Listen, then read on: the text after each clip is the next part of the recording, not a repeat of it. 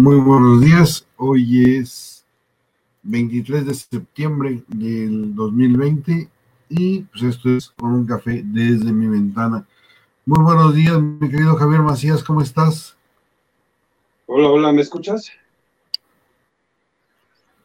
¿Me escuchas? Perfectamente. Ahora una toma completamente abierta, mi querido Javier. Lo que pasa que fue así con el celular ahora que lo tengo por allá. ¿Lo botaste por allá? Sí, sí, sí, lo mandé lo más lejos posible. Y lo único que quité fue mi pergamino ese de doctorado honoris causa, porque dije igual me van a cotorrear, ¿no? ah, qué cosas. ¿Cómo viste las declaraciones de mi presidente, mi querido Javier? ¿Perdón? ¿Cómo viste las declaraciones de mi presidente? ¿Cuál de, cuál de todas? Esa de que Benito Juárez fue tan importante que por eso se llamó Benito Mussolini. No, de, verdad que ahí sí ya, eh, este, híjole, no, no, no sé, todo, lo acomoda de tal manera que, que, hace que la gente crea que es cierto, ¿no? Este, es, siempre ha sido su juego de buscar la forma de cómo puede acomodar las cosas. Esto, pero pues bueno, pues todo el mundo sabemos que no es cierto, ¿no? O sea. ¿O tú cómo lo ves? Que salga la mujer de Benito Mussolini a, desmentirlo, ¿no? Igual y sí, ¿no? Pero pues así.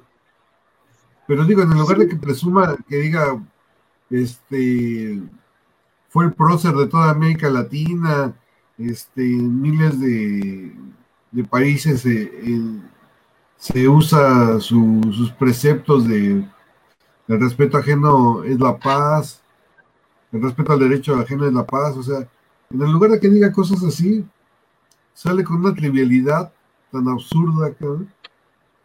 Sí, no, y es que te digo que siempre acomoda las cosas, ya ves, lo has visto ahorita simplemente con lo de su estrategia, ¿no? Que, todo el mundo le quiere copiar, este, que este, todo, ya casi casi la quiere patentar, como ya hizo con un nombre. Eh, entonces digo así, eh, eh, él, crea esas mentiras, pero se, se apodera tanto de ese papel que para poder comunicarlas bien, tiene que mentirse a sí mismo, y, lo peor es que él se lo cree, ¿no? Entonces al creérselo, él piensa que la gente también se lo va a creer. ¿Realmente crees que se la crea? Yo creo que sí, ¿eh? Porque para convencer a alguien primero tienes que convencerte a ti mismo. Entonces, eh, si, si, no te convences a ti mismo, si no sabes decirte una mentira, o sea, no, de no aceptar tú que, esa mentira, entonces va a ser muy difícil que la comuniques. Ayer, por ejemplo, estabas hablando de Goebbels, este, de los 11, o mencionabas que eran 10, pero regularmente son 11 los que están circulando en redes sociales, 11 líneas o 11 preceptos.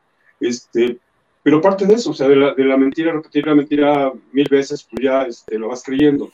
Pero primero tienes que creértela tú para que puedas hacer que los demás se la crean, ¿no? Está canijo, ¿no?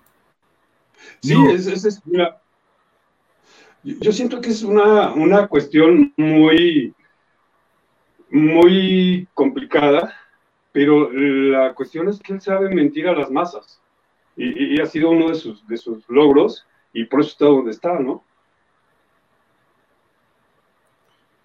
Pues ahí sí yo lo, veo complicado, me quedo, este, Javier, porque yo pensaría que López Obrador está donde está, no precisamente porque haya sabido mentir, ni, mucho menos, sino porque supo pactar con fuerzas oscuras, como por ejemplo, la, como por ejemplo, este, la gente de Cedillo, digo, tan es así que no tiene a nadie de izquierda en su gabinete, digo, como secretario de Estado. No, pero, pero mira, o sea, tienes razón, o sea, no, no es todo eh, esa parte de lo de sus mentiras, no es todo lo de su eh, movimiento de la esperanza. También, o, sea, obvio, influyeron, muchísimo lo que hicieron mal o, lo que dejaron de hacer los gobiernos panistas y, y, priistas, ¿no? Este, y finalmente también es parte del voto de castigo. Este, digo, son, es, finalmente es factorial la forma en que llegó, pero sí una, una de las partes importantes que él buscaba era esto, ¿no? Lo de, pero es mentiras, digo, desde siempre ha estado así, ahorita simplemente lo, lo vemos, que dice, ya se acabó la corrupción, ya se acabó la corrupción, ya se acabó la corrupción, y, y ¿qué, te, ¿qué te encuentras? Que en el instituto este, o la, la comisión esta de, para, lo, para recuperar lo robado, pues están robando, ¿no? sí. ¿Tú qué opinas, Rubén Pasquel? ¿Crees que... Buenos días, Javier. Buenos días, Bruno. ¿Tú crees que Benito Mussolini se Oye, llamó así por Benito Pues yo Juárez? veo que el presidente con tus pendejadas de siempre, ¿no? Lo mismo de siempre. Mm. Este, veo también que este salió mal vestido con la corbata así, la camisita así. Oye, qué rollo, cabrón, estamos a nivel mundial.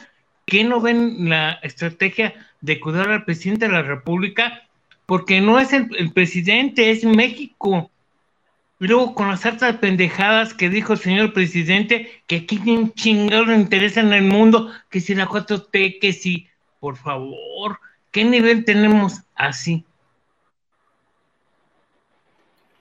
No, pues es que no hay nivel, compadre. O sea, no hay, no hay nivel. O sea, ¿cómo le ayudas? No, no, no. ¿No? Y además, la gente, ay, la gente, la gente pendeja, porque no puedes llamar, le cree, ¿no? Ay, es que el presidente, ay, qué lindo, ay, ay, míralo. Por favor. La culpa la tuvo el PRI, la, la culpa la tuvo el PAN. Por dejar llegar que la gente estuviera pendeja como ahorita, están como drogados. Pero bueno, es el pueblo que Yo tenemos que- y lo que tenemos que aguantarnos. ¿Tú, ¿Tú cómo ves, Javier? ¿Crees que estemos pasmados? O sea, ¿crees, ¿crees que estemos colapsados este, con, con esto de no saber para dónde irse, si irse para PAN, PRI, PRD, nue- nuevas alianzas? Este, ¿tú, ¿Tú cómo ves? ¿Crees que estemos pasmados? Mira, así como pasmados, pasmados, no. Creo que ahorita, por, la parte de, de- de- digo, ya son que seis meses, siete meses de lo de la pandemia, este, y esa, esa parte nos, nos detuvo. El primer año se lo dejas, lo dejaste y, y, y estabas viendo cómo, cómo iba desarrollando sus políticas, sus estrategias, ¿no? Este, pero ya este año, cuando te das cuenta, pues te das cuenta que no, no están funcionando, ¿no? Y, y- y te refleja cuando tienes un nulo crecimiento económico, aumenta la violencia, descuidas aspectos importantes como es la salud, como es la educación, este, te vas más por la parte de la- del apoyo social o, de las, eh, digo, no, no se llama dádivas, pero bueno, todo ese, ese puerto de, de las aportaciones hacia la gente, eh, este, entonces es lo que más le interesa, ¿no? Eh, y, y lamentablemente, pues digo, se atravesó la pandemia, ahorita los de frena se están aventando a, a- a- a ocupar el, el espacio público. Eh, el hecho de que no les hayan dejado este, llegar a la Plaza de la Constitución, más que una estrategia que según esto dice que para cuidarlos, para cubrirlos, eh, el propósito es de que esa plaza la tienen identificadas como para la izquierda. Es, es, un, es un lugar que seguramente utilizaban las izquierdas, ¿no? Entonces, sería como cederle su terreno y es lo que quieren evitar, por eso los, los tienen ahí contenidos sobre, sobre lo que es Avenida Juárez. Eh, entonces digo, ahorita yo creo que va a ser muy difícil que podamos salir, pero pues yo creo que ese, ese rollo se va a reflejar finalmente en las elecciones del próximo año. ¿eh? ¿Tú cómo ves, Pascal? ¿Crees que sea nada más simbólico el hecho de que no quieran dejar pasar a los de frena? ¿O es una mala estrategia del presidente y de Sheinbaum?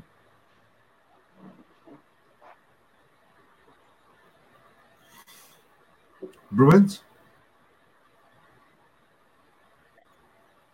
Se quedó pasmado.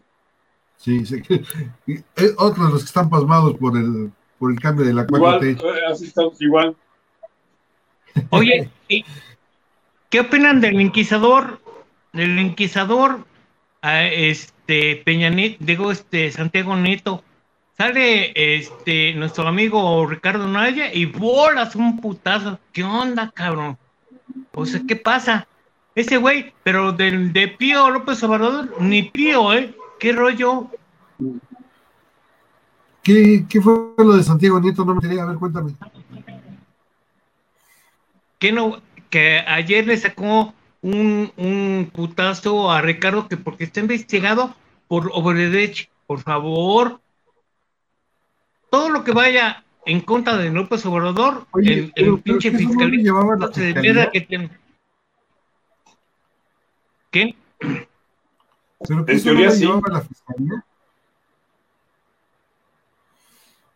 No, digo, este, el de la UIF, Santiago Neto. Sí, sí pero en teoría se lo debe tener la fiscalía. Se supone. Pero ayer Santiago Neto salió a dar un putazo a, a este a Ricardo Neto, pues ¿qué pasó? Como lo hizo Peña Neto, la, Ricardo Anaya, este, como ya ves que Peña Neto el año pasado, en la elección pasada, le dio un putazo a, Ricardo. Pues, ¿qué pasó con eso? Y nadie toca a, López Obrador, al Pío, al hermano. Entonces, no entiendo. Claro, pero Ricardo se vacunó, ¿eh? No, sí, Ricardo se vacunó. Sí, yo sí. Perdón. Ricardo, Ricardo se este, Digo, Ricardo se vacunó porque de que iban a venir algunos golpes en su contra, ¿no? Exacto. Miren, vamos a recibir hoy a Mario Solís. Él era dirigente del PRD aquí en la ciudad contra nosotros. Y ahora está este, en el PT Buen día. Javier, ¿cómo estás? Mario, ¿cómo Buenos estás? Buenos días. Hola, ¿qué tal? Buenos días, Mario. Buenos días. Este, también recibimos a, a Mario Samayoa. Mario, cuéntanos un poco. ¿Cuál es el, el, tema de pasarse al PT? ¿Por qué salirse del PRD de la Ciudad de México y pasarse al, al PT? Bueno, creo que no es tan difícil saberlo, pero Mira, con todo respeto para todos los que están ahí en la audiencia, eh, el PRD terminó, terminó su etapa, fueron, yo duré casi 30 años, 30 años ahí como miembro fundador y vi que ya se lo, se quedaron con el cascarón, como siempre, los partidos políticos eh, tienden a crecer, tienden a estar en, en, la, en, la, en, la, en el poder, pero son los hombres los que se llevan todo, ¿no? O sea, los hombres, con todo respeto para las mujeres, pero terminó una, una etapa en la cual fue creciendo el, el partido, todos sabemos que fue la izquierda, la izquierda estuvo ahí en el PRD, todos los movimientos, todo, Entonces, este, vimos que había terminado, para, ¿por qué el PT? Porque el PT por lo menos tiene en sus estatutos, en sus documentos básicos, algo que se llama de izquierda, o que dicen de izquierda, se dice de izquierda, que es la, eh, línea de masas. ¿Por qué en el PT? Porque vemos que actualmente no hay un partido de izquierda, ya no lo hay todos son partidos que nacen y crecen y todos van por el subsidio, todos van por el poder. Obvio, todo partido político tiene que ser así, ir por el poder, pero no tan descarados, ¿no? Como México Posible o como redes sociales o como todos esos partidos que hoy están haciendo y nacieron y quisieron ser y ya no los hay. La gente lo que quiere es participar, participar, tener un lugar en donde estar. Hoy ya no hay ni con Morena, que es un ente, ente de paro, que no es con, con el PRD, es un partido arcaico, ya terminó con todo. Creemos que tiene que haber algo, eh, eh, la gente crea la gente se nuclee, donde la gente pueda estar. Entonces, ¿por qué por el PT? Porque creemos que puede ser una de las opciones para México, a la ciudad y sobre todo darle oportunidad a algo tan importante que son las mujeres. ¿Perdón? ¿Qué pasó con esa presidencia interna del PRD de la Ciudad de México? Perdón, no escuché. ¿Qué pasó con esa ¿Por qué el PT en la Ciudad de México? Ajá.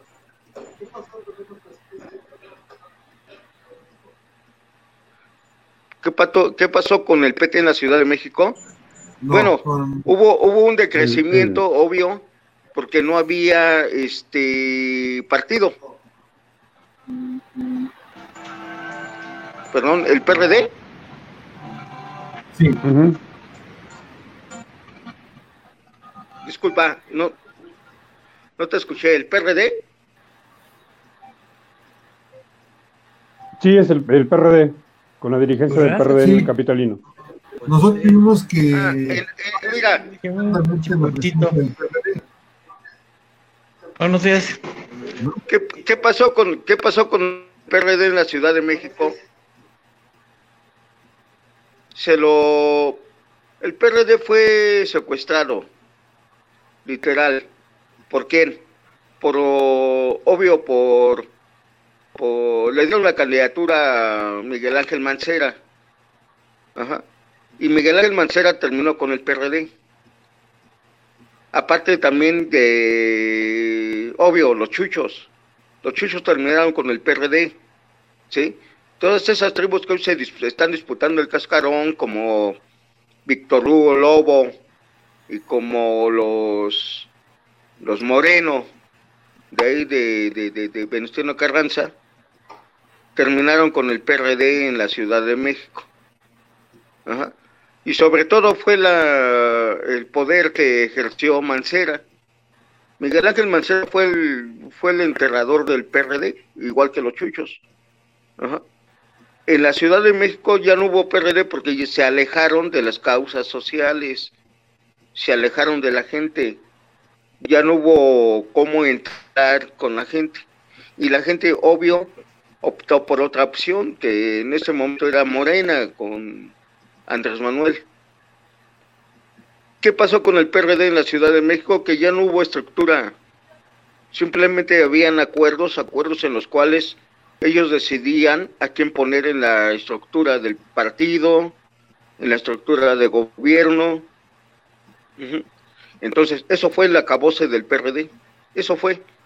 No hubo otra cosa más que la, la cuestión de poder, lo que ellos vieron en el partido, lo que ellos este, administraron precisamente, porque ya no fue un partido político, fue una administración de partido.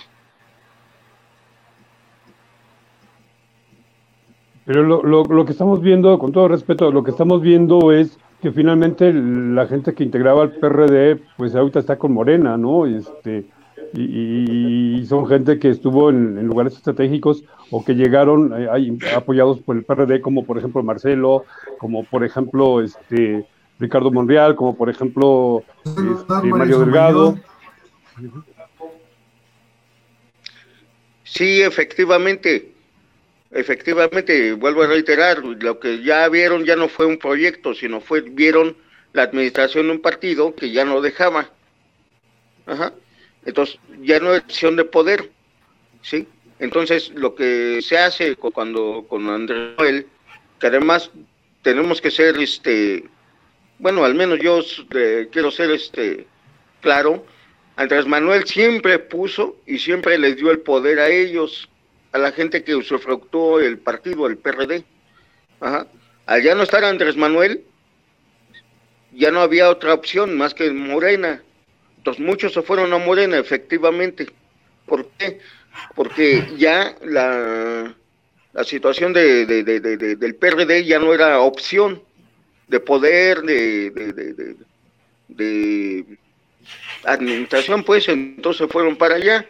Y efectivamente hay muchos que se fueron allá, se fueron a Morena, que efectivamente no eran este, la mejor opción, pero bueno, pues tomaron su camino y los aceptaron y los muchos sabemos que por ahí los este bendicieron, ¿no?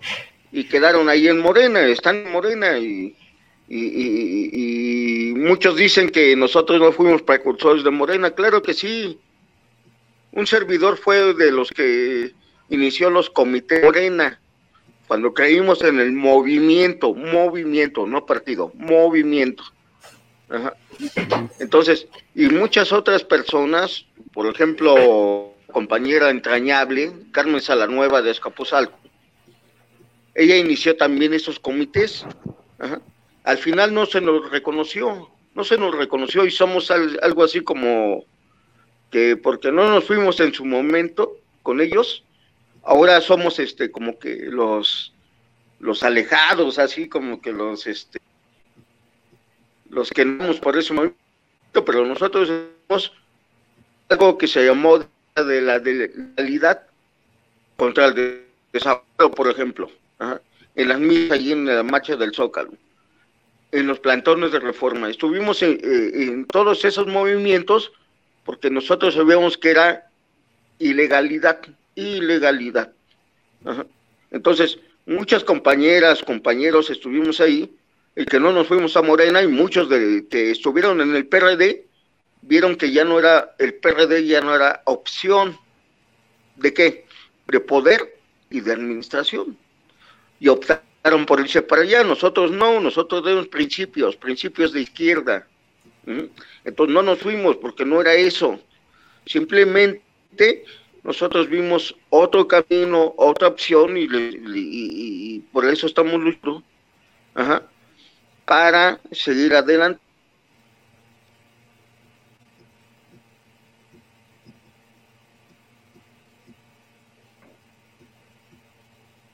Don Mario.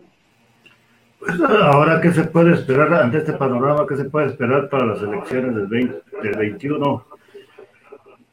Hay crisis de partidos, es lo que yo entiendo.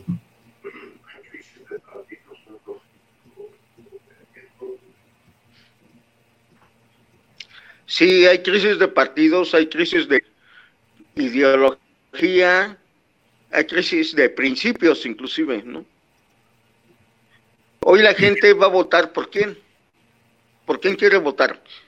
En este 21 no solamente van a votar por, por ellos, van a votar por lo que ellos quieren, la gente. Recordemos que es Manuel, sin embargo, él influye. Y muchos están esperanzados a que sea Andrés Manuel quien nos lleve a los espacios de representación, a los espacios de administración. Sí. Pero también veamos que la gente tiene que, tenemos que decirle a la gente quiénes somos nosotros, quién es quién. ¿Sí? O sea, ¿por qué estamos aquí? ¿Cuántos años tenemos en la lucha? ¿Cuántos años estamos viviendo? ¿Por qué estamos aquí? Para mí las opciones son las mujeres, mujeres, mujeres que han luchado, mujeres que han estado al frente, mujeres que se han formado inclusive. Una de ellas, y reitero y repito, en Azcapotzalco, y muchos hemos platicado por el, con Carmen Salanueva. Salanueva es una amiga, compañera entrañable, que sea de las personas que puede ser una digna representante. Entonces, en el 21, ahorita lo que viene 21, tenemos que comentar con la gente y decirle que hay opciones. No opciones, no nomás es logotipo de un partido, sino por la gente que se ha formado, por la gente que ha estado luchando, por la gente que que, que, que, que, he estado con ellos, o sea, ¿sí? Y que no ha tenido la oportunidad de ser representante. Entonces, el 21 es competido, ¿sí? Pero hay eh, partidos, sí.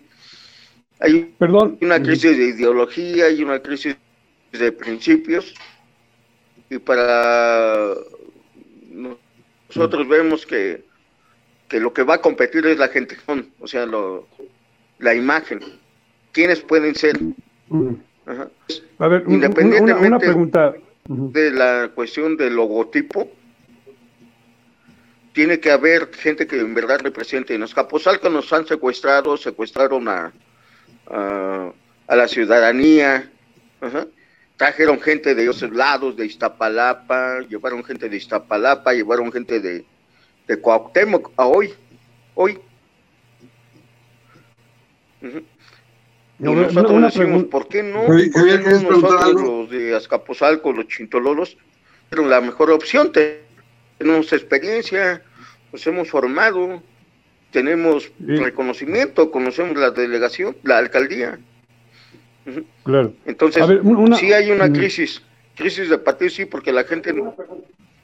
Perdón. Sí.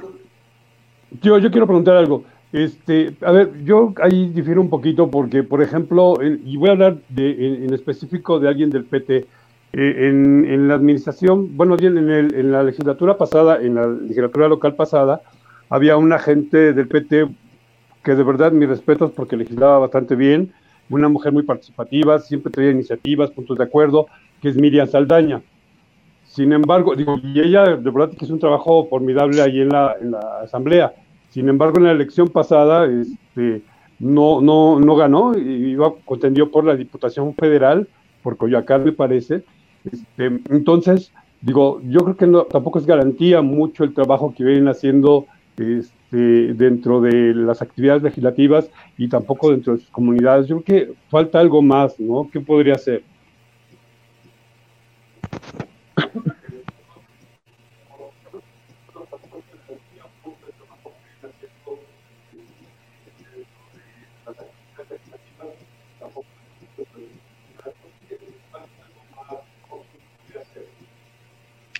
Bueno, reconocimiento obvio, obvio. Eh, yo cuando hablo de, de mujeres, yo a, no quiero nada más a una persona, pero yo creo que tiene que haber reconocimientos y si esta compañera eh, y yo reconozco a los compañeros que han que han este trabajado que han luchado toda la vida sí compañera que está, eh, que es histórica, ella, Silvia Elena, por ejemplo, y que es compañera de lucha, compañera de izquierda, yo digo que tiene que ser reconocido. Fue un partido testimonial, un partido en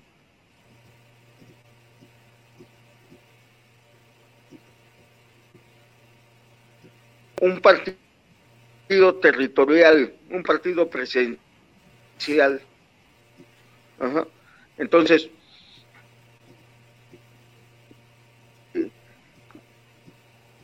del partido, del PT, ¿sí? No basta con nombres, basta ellos que en un momento lucharon, han luchado por eso, tienen que ser reconocidos, sí. De, de, de, reconocimiento hacia ellos, hacia ellos los que han luchado. Los... Este momento era un partido testimonial. Hoy no queremos que el PT sea un partido testimonial, territorial, organizado. Eso es lo que queremos y eso es por lo que al, por y vamos a armar. Tenemos la experiencia. ¿eh? Este, Mario, ¿cómo van a lidiar con personajes como por ejemplo Fernández Noroña, que obviamente querrá apoderarse de gran parte del, PT en la Ciudad de México? Tenemos, tenemos personajes este, difíciles, por lo menos para, para una nueva este, ¿cómo se podría decir? Para una nueva administración.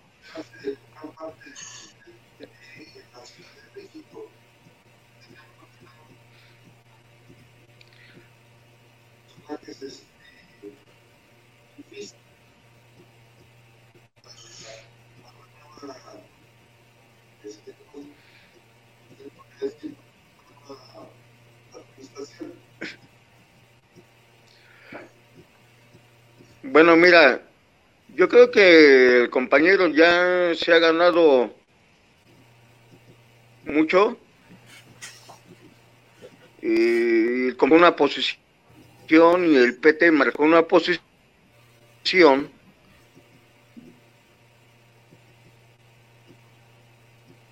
La población eh, no nada más en la ciudad sino a nivel nacional es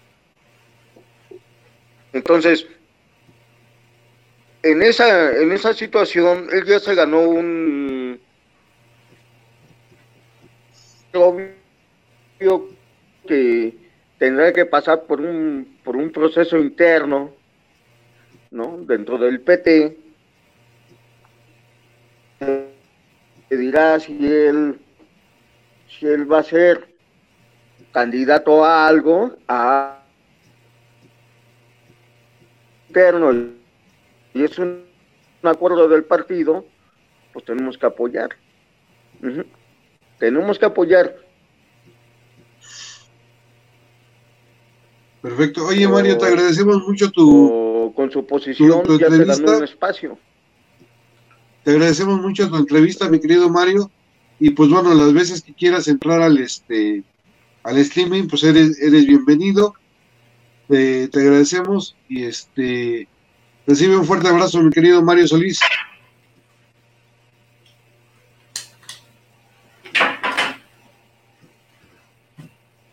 Creo que también se nos quedó pasmado ahí. Bueno, este, recibimos ahora a nuestra queridísima Alianita López que va, nos va a platicar un poquito sobre el PEF Creo que ese va a ser un tema bastante interesante, mi querido este Javier Macías. Aliana, buenos días, ¿cómo estás? Tu micrófono estaba en mute. Perfecto, ahora sí. ¿Qué tal amigos? Muy buenos días, ¿cómo están? Hola Adriana, ¿cómo estás?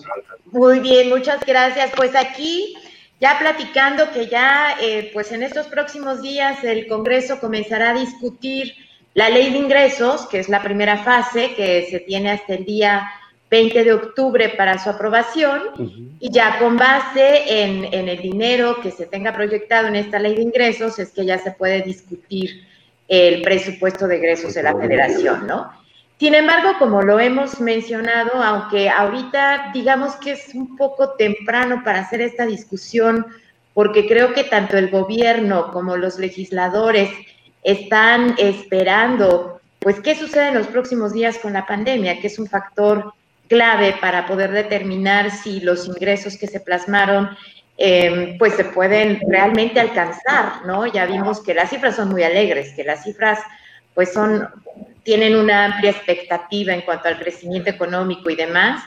Sin embargo, estamos viendo que la ley de ingresos está fundamentada mucho en el tema todavía petrolero, cuando pues la pandemia nos puede traer sorpresas en este sector y está fundamentada mucho en la recaudación. Yo no sé si tuvieron la oportunidad de ver parte de la mañanera el día de hoy, donde participó la jefa del SAT y donde hace un llamado el presidente a todos los mexicanos para que paguen sus impuestos. ¿Por qué? Porque en realidad los ingresos los está derivando de la recaudación fiscal. Ya hemos platicado que no hay programas de reactivación económica, que hoy el gobierno está justificando que pues la economía no solo depende de, un gobernante, sino hoy está siendo llamado a los empresarios que siguen con incertidumbre de poder invertir en este país porque no hay un marco jurídico que les garantice su dinero y sin embargo está haciendo llamado a los empresarios y al sector financiero para que reactiven al país, ¿no? Y se está apostando todo a la recaudación y hay mucha expectativa, pero bueno, vemos que si la pandemia continúa, eh, finalmente pues también hay pérdida de empleos y finalmente es difícil que se llegue a las cifras que ellos están aspirando, ¿no? Hoy también comentaba como todos los días, que vamos muy bien en este sector de la pandemia, y que finalmente, eh, pues México tiene la gran ventaja de que no hay rebrotes. Pues es que como va a haber rebrotes si ni siquiera hemos parado la primera fase, ¿no? La primera fase. Entonces, no estamos como los países europeos donde verdaderamente hubo una disminución, donde de verdad eh, pues se pudo reactivar la economía porque los contagios ya no eran significativos. Nosotros no nos hemos frenado, o sea, ¿cómo vamos a hablar de rebrotes y al final del día no hemos controlado esta primera etapa, ¿no? Pero bueno, está apostando a ello. Eh, primero nos comentó que él no estaba de acuerdo con los préstamos de organismos internacionales y, vimos que en meses anteriores, ¿no? Pues finalmente se aceptó el préstamo del Banco Mundial. Eh, también ayer él, ante el mensaje en la Asamblea de las Naciones Unidas, habló de las remesas, pero pues no puedes pasarte en las remesas también como para reactivar la economía de un país, porque esto de las remesas desde meses pasados eh, el Banco de México hizo una alerta, porque no es normal que estén incrementando los envíos de dinero de Estados Unidos a México cuando Estados Unidos también tiene una crisis, cuando en Estados Unidos también hay desempleo. Se ha tratado de justificar este incremento un poco en el tenor de que Estados Unidos está ofreciendo eh, pues ciertos apoyos económicos a sectores que pues han disminuido su actividad a gente que ha quedado desempleada. Pero sabemos que estos apoyos económicos obviamente son para personas que están residiendo legalmente en este país. No le van a dar estos apoyos a, los que no tienen un estatus legal, ¿no? Una residencia, no, son, no, no tienen el, pues los permisos para trabajar. Pues no es tan explicable que verdaderamente las, las remesas estén incrementando porque la gente está recibiendo apoyos de Estados Unidos. Se ha asociado muchísimo esto con los temas de los cárteles, del narcotráfico, de que es lavado de dinero, etcétera, etcétera. Entonces tampoco podemos apostar la economía de un país a que se sigan incrementando las remesas. Ya incluso el presidente dio una cifra, ahorita estamos en alrededor de los 38 mil millones de dólares de captación y él espera que para finales de año lleguemos a los 40 mil millones de dólares, ¿no? Lo cual, insisto, o sea, estamos fundamentando todos nuestros ingresos en sectores o en actividades o en ingresos realmente no tienen una base, no es un sustento, no es una producción que como tal se esté reactivando en este país. Estamos dependiendo de favores, de factores externos y después de ver cómo nos pinta la economía de otros países para ver cómo nosotros vamos a evolucionar. Y por último, el subsecretario de Hacienda da una declaración el lunes diciendo que si al final el tema de la pandemia no permite la reactivación del país, pues sí se recurrirá a algún préstamo, ¿no? Y al día siguiente, López Obrador, una vez más, vuelve a desmentir a la Secretaría de Hacienda, diciendo que un préstamo no será la vía, ¿no? que nosotros tendremos la autosuficiencia para poder crecer. Si finalmente, y esperemos que no sea el caso, la pandemia se extiende por meses y pues ya vimos que todos los ingresos, eh, o más bien que todos los proyectos sociales están captando un gran porcentaje de los ingresos, pues no sé qué vamos a hacer si no vamos a pedir préstamos y no sé qué vamos a hacer si queremos continuar con esta política social de seguir regalando el dinero y de seguirle apostando a proyectos que no tienen mucho futuro o una refinería que además de que está fuera del contexto de lo que hemos platicado de energías limpias, ahora se inunda, ¿no? Y entonces, pues ya no tenemos la posibilidad, primero hay que rebatir contra la naturaleza, que obviamente pues tomó su causa natural y por eso esta inundación, ¿no? Pero sí creo que es un proyecto, un presupuesto de ingresos muy fundamentado en el aire, sin verdaderas bases. No sé ustedes qué opinen. Javier Macías, ¿tú qué opinas? Pues mira, como dice Adriana, están aquí basados mucho en los ingresos petroleros. Este, lamentablemente los, precios del, los precios petróleo que están calculando no creo que se logren alcanzar porque eh, va a ser un, año muy, muy, muy atípico, ¿no? Este, sobre todo si se empieza a reactivar las economías a nivel mundial, no sabemos a qué ritmo vaya a ser. Entonces ahí eh, apostar sobre los ingresos petroleros, la verdad sí sería como echar un volado. Ese es por un lado. Por otro lado, en cuanto a la parte interna, este, pues calculan más o menos el número de empresas que, que van a, reactivarse una vez que pase lo de la pandemia o, que se puedan activar, pero muchas empresas, sobre todo las micro y medianas empresas, van a tronar. De hecho, la gente ya está tronando con, con sus empresas. Entonces tampoco van a tener ahí, van a captar la parte de, de recursos vía impuestos, ¿no? Esto, lo otro que podría, lo que ha hecho, ya hizo recorte de personal, ya hizo recorte de subsecretarías, este, entonces yo creo que tampoco va a poder ya agarrar recursos de todos esos ahorros que está haciendo con la parte de, del personal. Digo, porque finalmente, digo, yo lo que conozco de la Secretaría de Educación Pública, digo, el 97% del presupuesto se va para salarios. Entonces me imagino que así debe de estar la mayoría de las, de las instituciones. Entonces, el, margen de, de, maniobra para, para las, las, operaciones pues, es del 3% o 4% a lo mucho. Entonces, de verdad que, que, inversión pues no, no van a tener, ¿no? Este, digo, lamentablemente, pues no quiere suspender sus proyectos que, que realmente tampoco creo que van a ser como muy benéficos para el país, ¿no?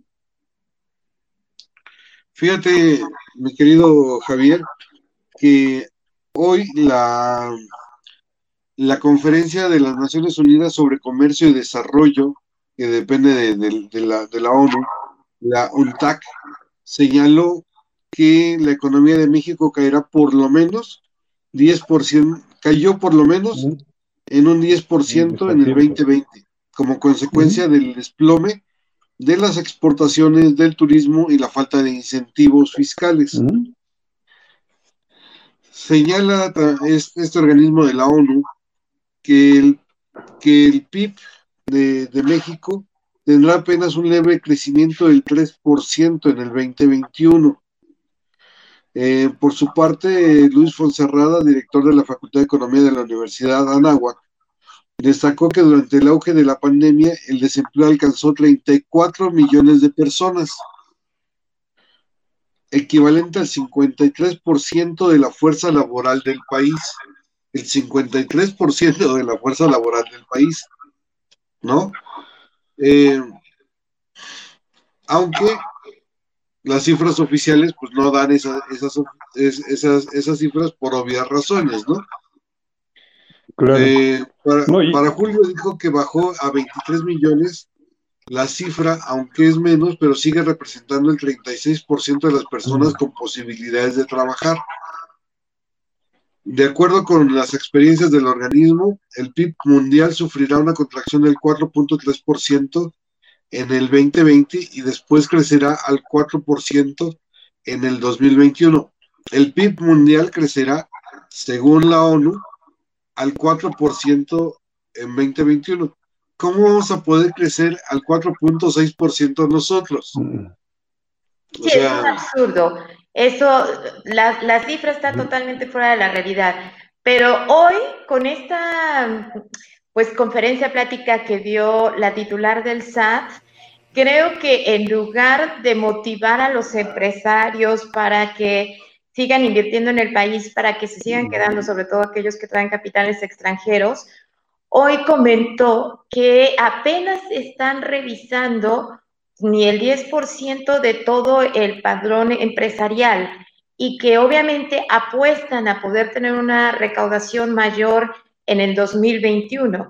¿Qué mensaje estás dando a los empresarios que vas a hacer una cacería? ¿no? ¿Qué mensaje? Que es un mensaje de terror, de te voy a estar haciendo una auditoría, entonces, pues dime si no va a haber una fuga de capitales mayor de la que ya se ha dado.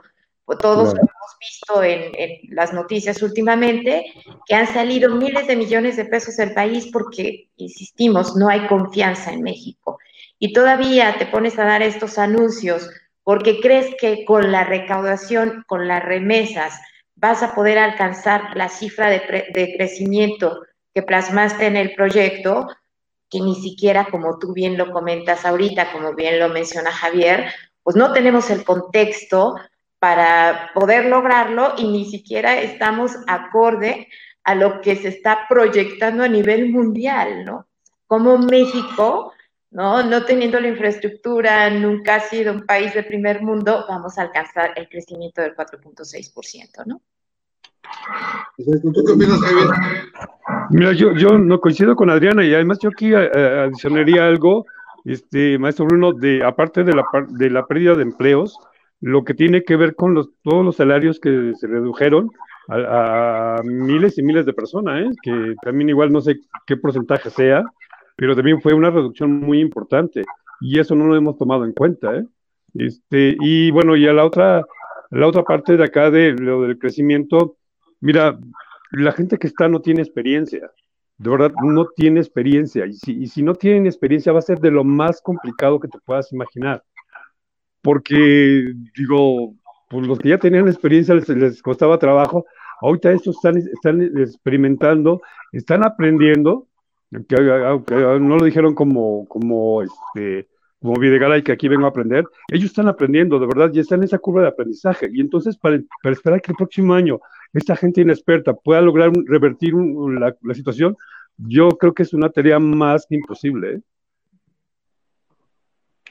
Sí, la, verdad es que está muy, muy complicado. Este, apenas empezarán a llevar esta semana las comparecencias de los, ¿cómo se llama? De los secretarios de Estado ante el Congreso, este, ¿cómo se llama? Ante el, Congreso este, mexicano, eh, al Senado y a la Cámara de Diputados, y se empezará a discutir después el, el este, ¿cómo se llama? El presupuesto para el próximo año pero yo no la veo sencilla. Este, hoy también se inicia el tianguis turístico digital por parte de, Torruco, pero pues yo tampoco veo que Torruco como que se anime mucho a, pegarle al tema de, este, mm. ¿cómo se llama? Del impulso al turismo. Más aún se manejaba por ahí que se podría haber ido como embajador a este a Europa no sé todavía cómo va a estar el tema, pero eso también se, se comentaba. Pues es que es muy difícil, aunque tú quisieras emprender acciones, que bueno, no se han visto mucho de parte de él, pero vamos, aunque tú quisieras emprender acciones, también si hacemos un análisis de los artículos más recientes de la prensa internacional sobre México, lo único que se está manejando es que el presidente eh, pues se ha aferrado a, a sus proyectos, se ha aferrado a su estrategia, sigue defendiendo, hoy no fue la excepción en la mañanera, a López Gatel, aunque ya hemos visto que no ha hecho un buen manejo de las cifras, que ha sido atacado a nivel internacional, él lo sigue defendiendo y entonces la imagen que estamos dando hacia el exterior es que somos un país con un alto índice de contagios. ¿Quién quiere venir a México a arriesgarse, no?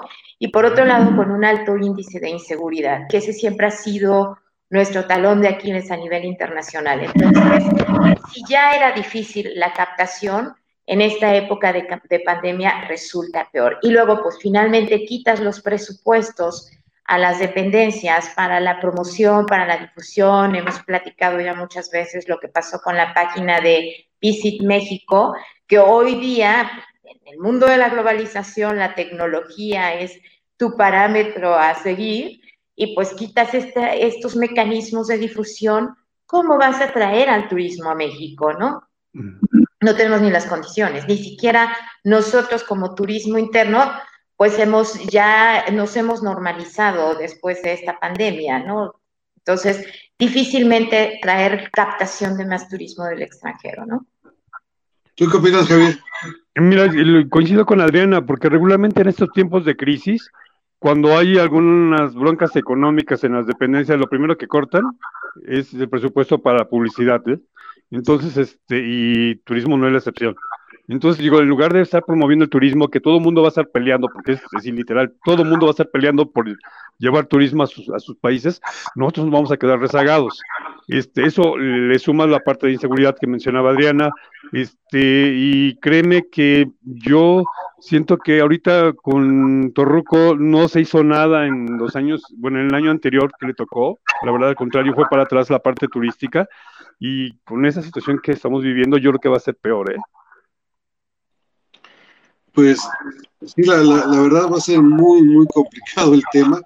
Este, hoy, por ejemplo, ninguno de los, de los periódicos saca, de, de los periódicos importantes saca las declaraciones del presidente Andrés Manuel como algo destacable en el tema de la ONU, más bien se van por el tema de China y Estados Unidos y Rusia, por el tema del, del COVID, que se están tirando la bolita entre los tres, ¿no?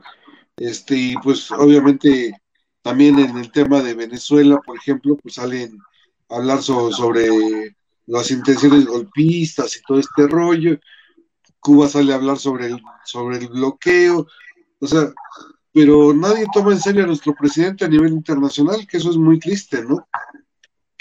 No, y este aparte, ah, perdón, aparte, este mm, conflicto Estados Unidos-China hay que seguirlo de cerca, porque también mucho de la economía mundial va a depender de esto, ¿no? Eh, sabemos que existe una guerra de antaño entre ambos países, pero hoy con la culpa o responsabilidad que se están echando ambos países entre que si el que generó el virus y que no cerró sus fronteras y que ha sido pues una pandemia programada, por así decirlo, para afectar la economía estadounidense, puede escalar, puede llegar a ser un conflicto pues de, de mayor terreno y por supuesto que estas dos grandes potencias mueven la economía del mundo, ¿no?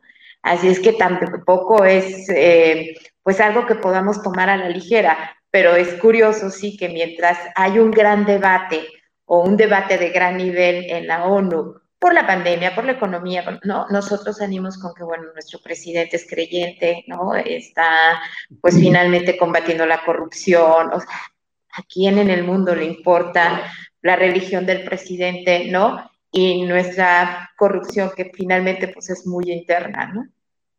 No, y aparte, este, el tema de Benito Mussolini, ¿no? O sea, dices, por Dios, o sea, no pueden pasar tres minutos sin humillarse. Pero bueno, este, sí, o sea, en América Latina el PIB cayó al 6.7% en, en este 2020 y eh, México lo encabeza con un 10% de caída del PIB y lo sigue Argentina, ¿no? Eh, la inversión este, extranjera directa se cayó en un 40% y las remesas caerán en más de 100 mil millones de dólares a pesar de ser la primera fuente de ingresos de México. Eso quiere decir que imagínate cómo están las demás fuentes de ingresos, ¿no? O sea, si, si la mejor cae 100 mil millones de dólares, imagínate cómo estamos con lo, con lo demás, ¿no? Claro.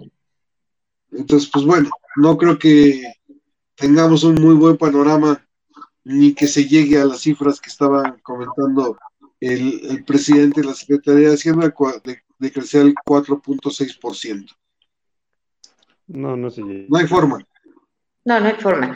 Y uno de los sectores que también el presidente ha perdido de vista y que además, curiosamente, pues nadie le dio el eco que verdaderamente se merecía es el sector automotriz.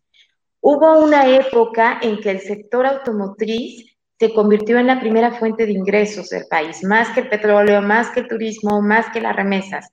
Pero pues al final con el Tratado de Libre Comercio, ¿no? Con estas nuevas disposiciones que finalmente no se les apoyó en el tenor que ellos buscaban que así fuese, ¿no? Por otro lado, la pandemia, que finalmente ha frenado la producción, y por otro lado, pues que no hay capital, no hay consumo eh, como para que la gente ahorita pueda estar adquiriendo vehículos, pues obviamente ya decayó en, en nuestra fuente de ingresos. Si él, por ejemplo, en vez de una refinería, le hubiera apostado más a este sector y los hubiese apoyado más en el Tratado de Libre Comercio, también otra sería nuestra historia para la reactivación.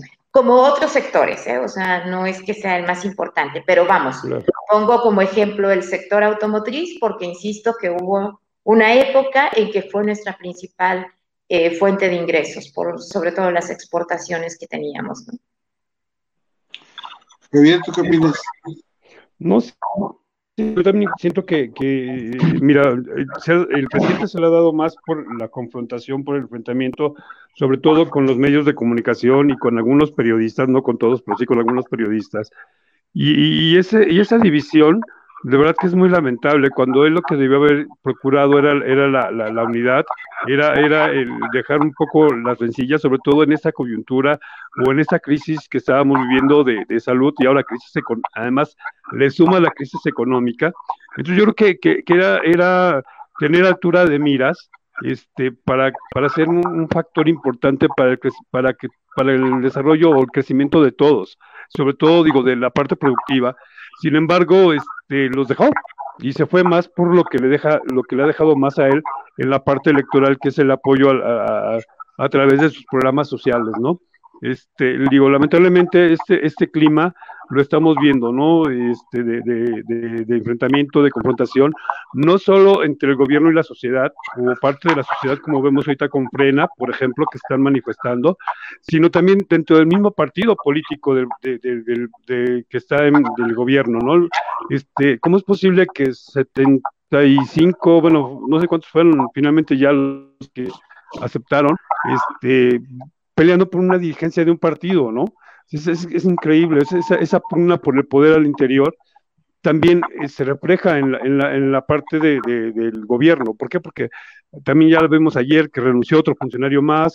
Este, entonces, ese, ese tipo de, de situaciones que estamos viviendo digo, creo que sí son, son las que han dañado y que van a seguir dañando al país. Entonces, si eso es lo que estamos reflejando hacia afuera, esa, esa confrontación, ese divisionismo, este, lamentablemente, pues, pues no, no, no es bien visto por, por el extranjero y, creo que eh, ahí la estrategia para, para hacer, dar una mejor imagen, pues también les va a costar mucho trabajo. Exacto. Bueno, chicos, pues muchas gracias. Ya son las nueve y cinco de la mañana. Les agradezco, mi querido Javier Macías, Aldenita.